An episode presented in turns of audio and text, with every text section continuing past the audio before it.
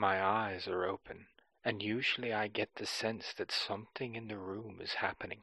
Something's going to go off, and then a shape gathers, a black cloud gathers, and it's the devil, a monster, and it comes on to me, and I can feel its weight, and it's holding me, and that it's going to drag me down into an abyss.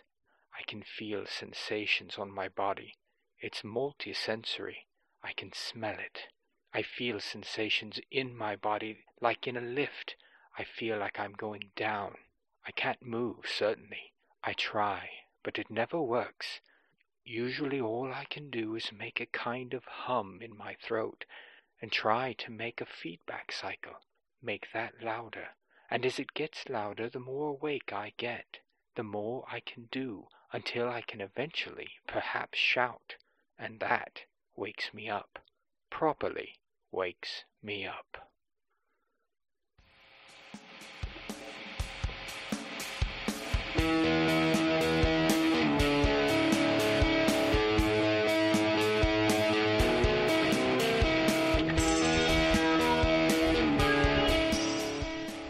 Sometimes our imaginations are captured by the possibility of alternative explanations.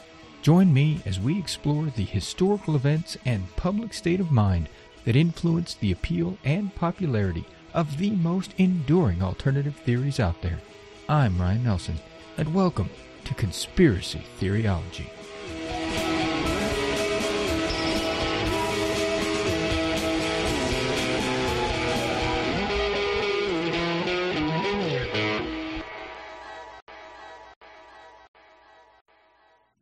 On this episode, sleep paralysis. What is this enigmatic phenomenon, and what is happening to us when it happens? Does it really explain away 4,000 years of terrifying nighttime experiences? If it is the culprit, does the explanation stop there? Or is there possibly more to this frightening feeling of frozen helplessness? This time on Conspiracy Theoryology, we will open our sleepless eyes fight back the cloud of terror, and peel back the layers on this perplexing, paralyzing predicament known as sleep paralysis.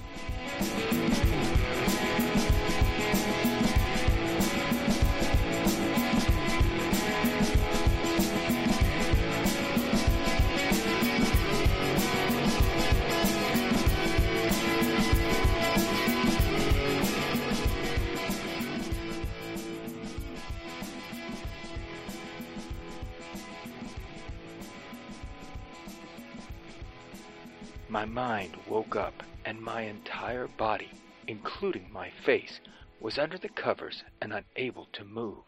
I couldn't see a thing. I worried for a brief moment when I discovered I couldn't move at all. Then things got scarier. I felt an enormous amount of pressure on my chest. I had the feeling as though this spirit, or whatever it was, had its face only inches away from my own. If this wasn't enough, I heard inaudible whispers in both ears and pounding on the wall adjacent to the bed. I began to cry because that's all I could physically do, and in my mind I was screaming as loud as I could, but nothing came out. I began to struggle, but I finally burst awake, sat up immediately, still crying. The room was silent. Howdy, theoryologists. Let's talk sleep paralysis, the old hag syndrome. Why talk about it? Why sleep paralysis? I mean, isn't it usually just an explanation in itself for strange phenomenon? Yeah, but I think it's commonly misunderstood. It's not a definitive answer to all nighttime visions and experiences. Blaming sleep paralysis ad hoc is simply blaming a physiological function as a means of dismissing strange experiences. Yet, it's become the go to explanation, and we're eager to accept it as the reason for any sort of frightening tales of experience that remotely include aspects associated with this really poorly understood physical response. These experiences run the gamut.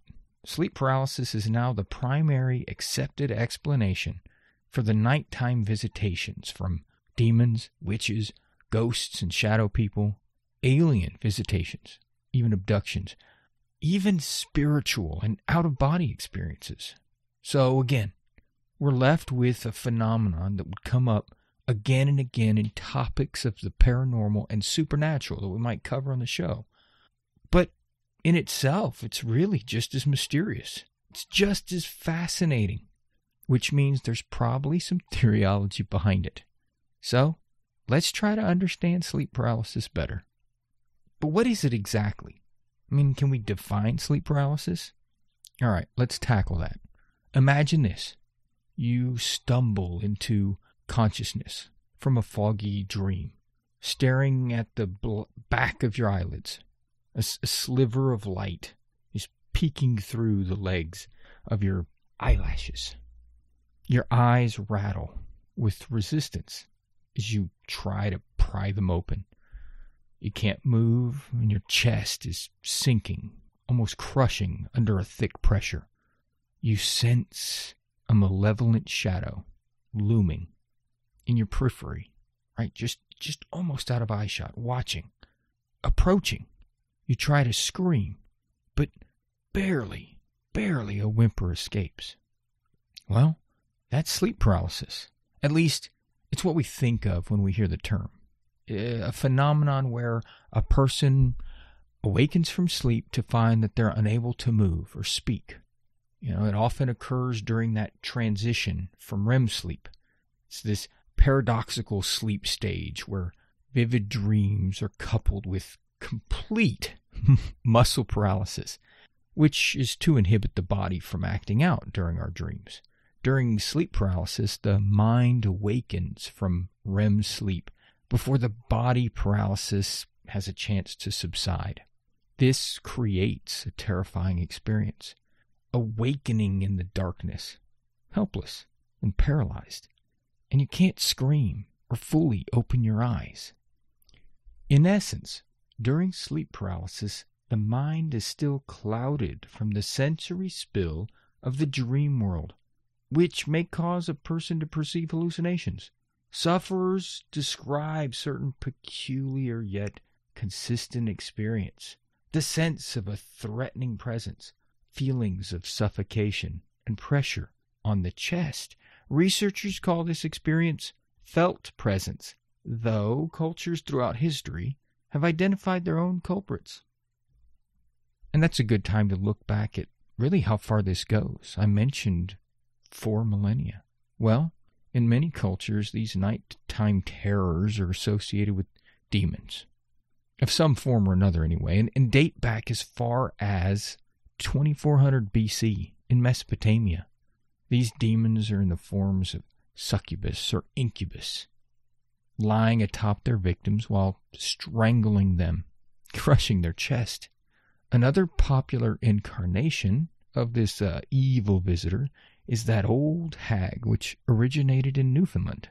It's so prominent that we often use the moniker of the old hag syndrome for this experience.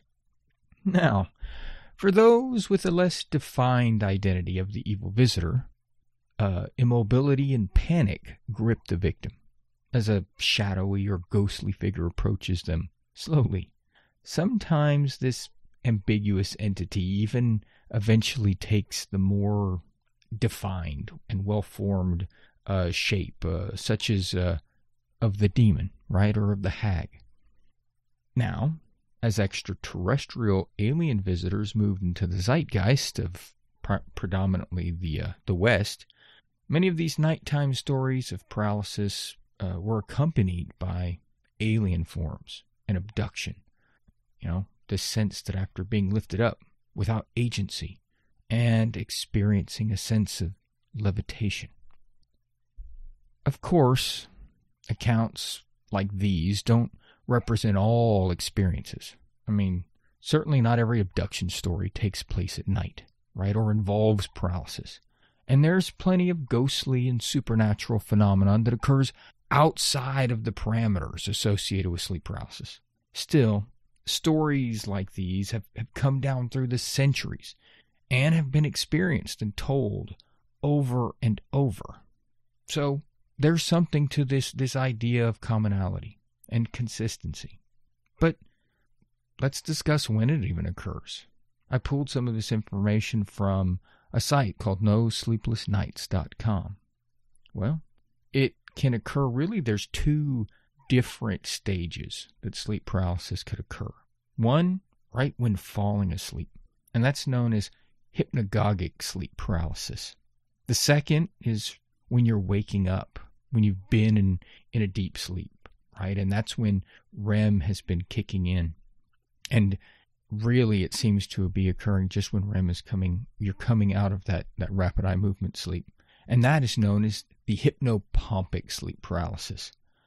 Now, I I don't really see any need to break those down uh, and and piece them together. We're going to get into all of the aspects of sleep paralysis.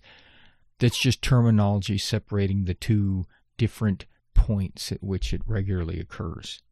I mean, ultimately, essentially, it's it's an out of sync experience between your brain and your body. But what about the physical sensations, you may ask? During REM, that muscle paralysis, it can cause your breathing to become shallow. Trying to take a deep breath, you can't. And in theory, you interpret it as a feeling of being strangled or a weight on your chest. That crazy old hag at it again.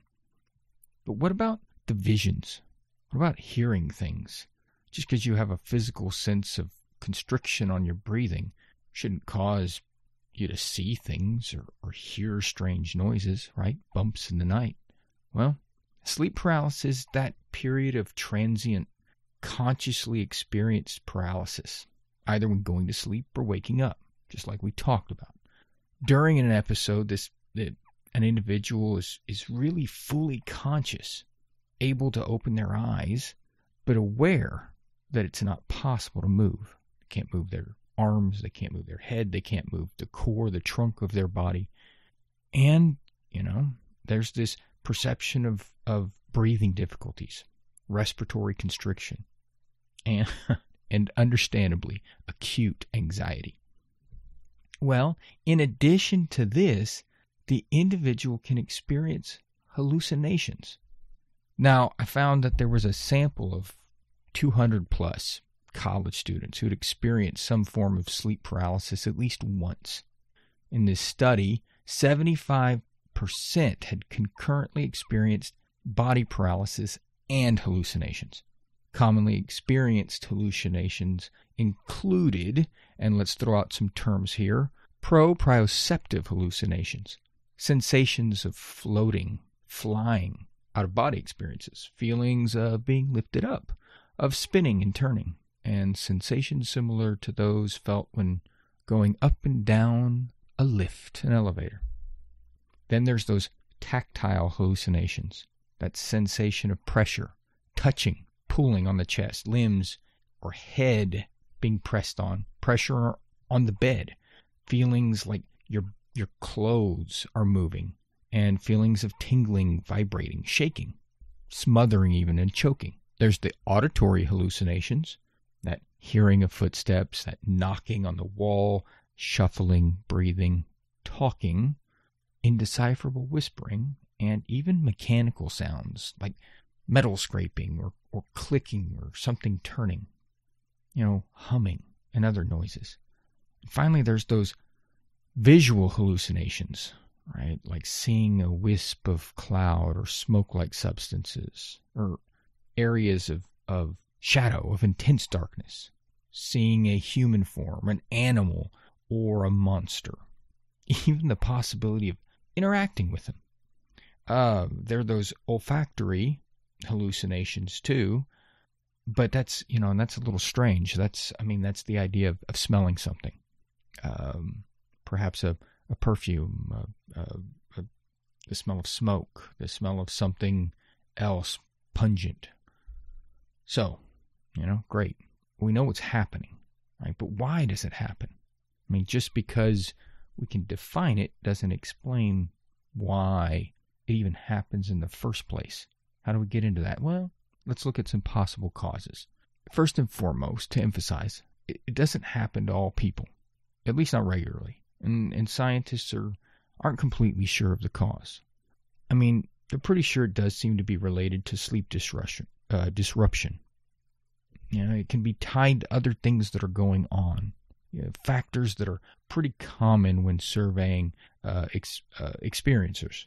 Uh, issues like stress, anxiety, trauma, past trauma or, or current trauma, sleep problems, uh, narcolepsy.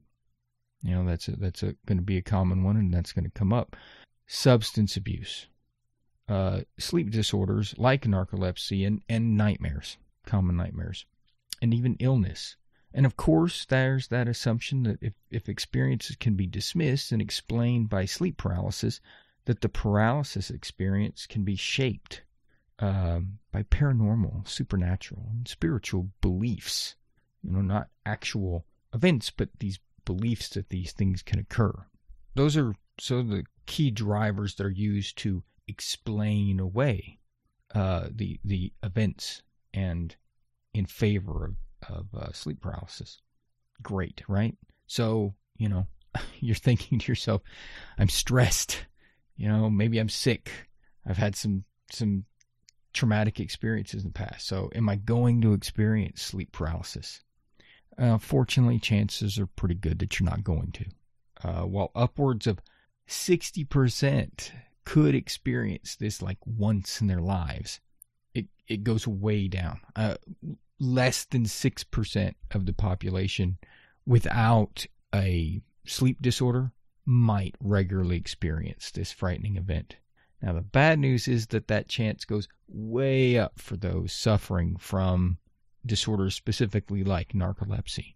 Uh, you already have problems with your sleep patterns and your sleep rhythms, and that's just going to open the door for at least some aspects of this occurring, whether it's the just the physical aspects of the paralysis and uh, the the early waking, and possibly then in conjunction with the hallucinations. So we've pretty much covered it all. We've covered the history, the basis, the background, what it is, when it can happen, the possibility of it happening. But what's the theoryology, right? What's the driver for our fascination? Why do we accept this as as a consideration for explanation after 4,000 years of finding other reasons, other explanations for this? Let's dive into some neuroscience the neuroscience of sleep paralysis.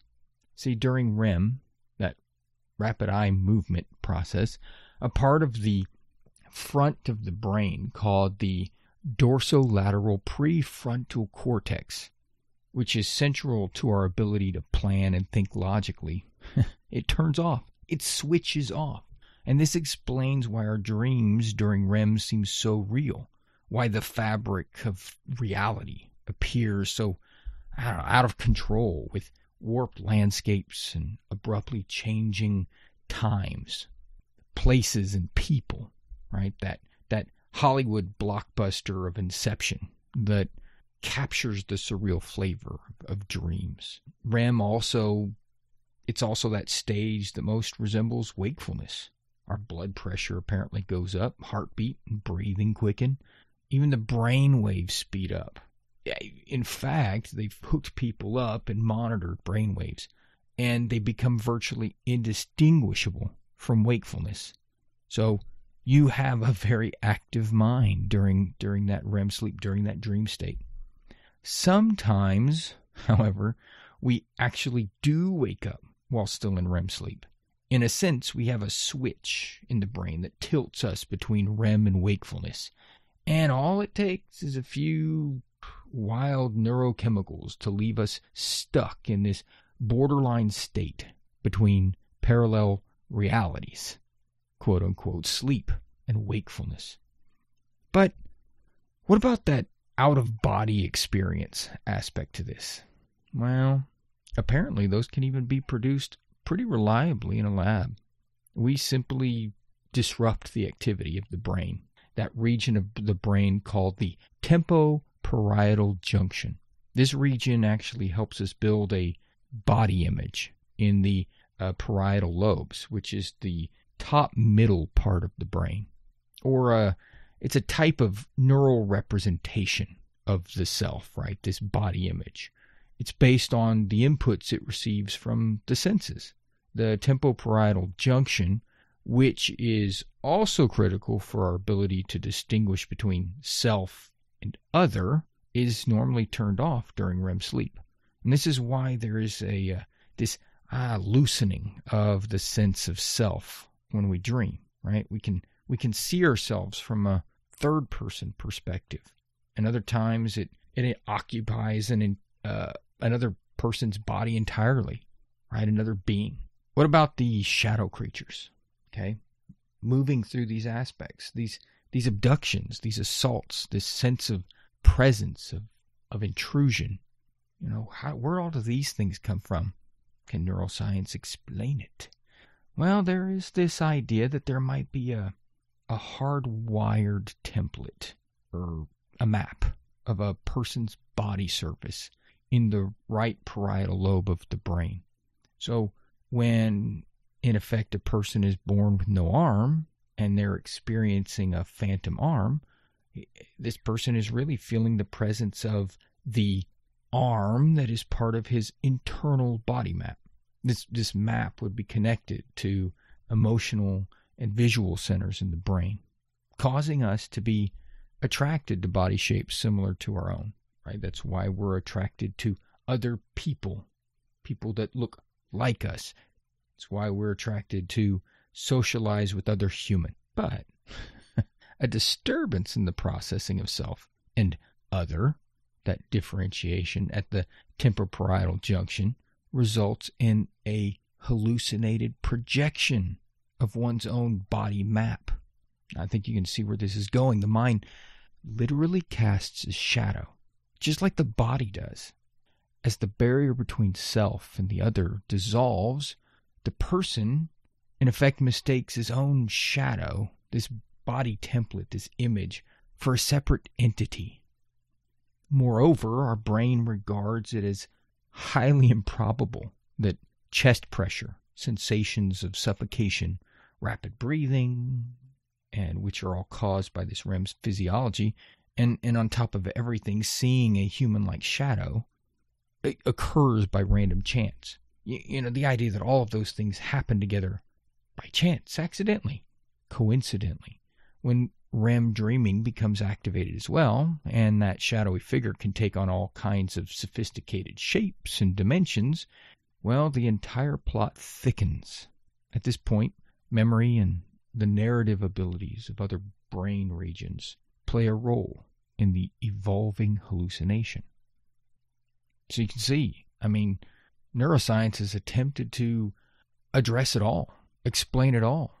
We're a neurochemical soup of events that can happen. And when everything happens in just the right order, you're left with a terrifying experience of immobility and of severely frightening shapes approaching you, physical experiences that are equivalent to assault, terrifying, right? Even though science can give this explanation, it, it doesn't really it doesn't go all the way in explaining why it fascinates us right? Why we're so readily able to accept sleep paralysis as the explanation for all these other events you know before we go and tackle them in future shows uh, we've already dived into alien abduction some but there's so much left to explore that a lot of people are going to come along and saying that's Sleep paralysis. Done. Explanation given. Why does that fascinate us? Why is that so acceptable of a, uh, of an explanation, of a reason? Well, let's look at a few areas, right? Okay, we're going to be tackling this one, this explanatory gap and that concept. Two, the idea that we love reductive explanation. And three, the seductive allure of neuroscience explanations. So, one, two, three. Let's let's walk through those. The explanatory gap, right? Number one, it's defined as this difficulty that physical and physicalist theories have in explaining how physical properties give rise to the way things feel. when they're experienced. It's a term that was introduced by a philosopher named uh, Joseph Levine. And in a 1983 paper, when he first introduces the term, he used an example in this sentence Pain is the firing of C fibers, pointing out that while it might be valid in a physiological sense, it doesn't help us to understand how pain feels. As it relates to sleep paralysis, I mean, it translates to while we can understand that there are physical and chemical processes occurring that we define as sleep paralysis, and that those things happen concurrently with REM activity overlapping a, a waking state and produce, uh, producing a hallucinogenic state. It, it doesn't help us to understand why the experience of sleep paralysis feels the way it does, why it induces terror, or why it materializes as these common entities and identities of monsters, demons, ghosts, and aliens. Giving a physiological explanation does not fill in the gap between the body and the mind, the physical and the experience. And that leads us to number two reductionism. We love reductive explanations. But what does that mean? Reductionism is any of several related philosophical ideas the, regarding the associations between phenomena, which can be described in terms of other simpler or more fundamental phenomena.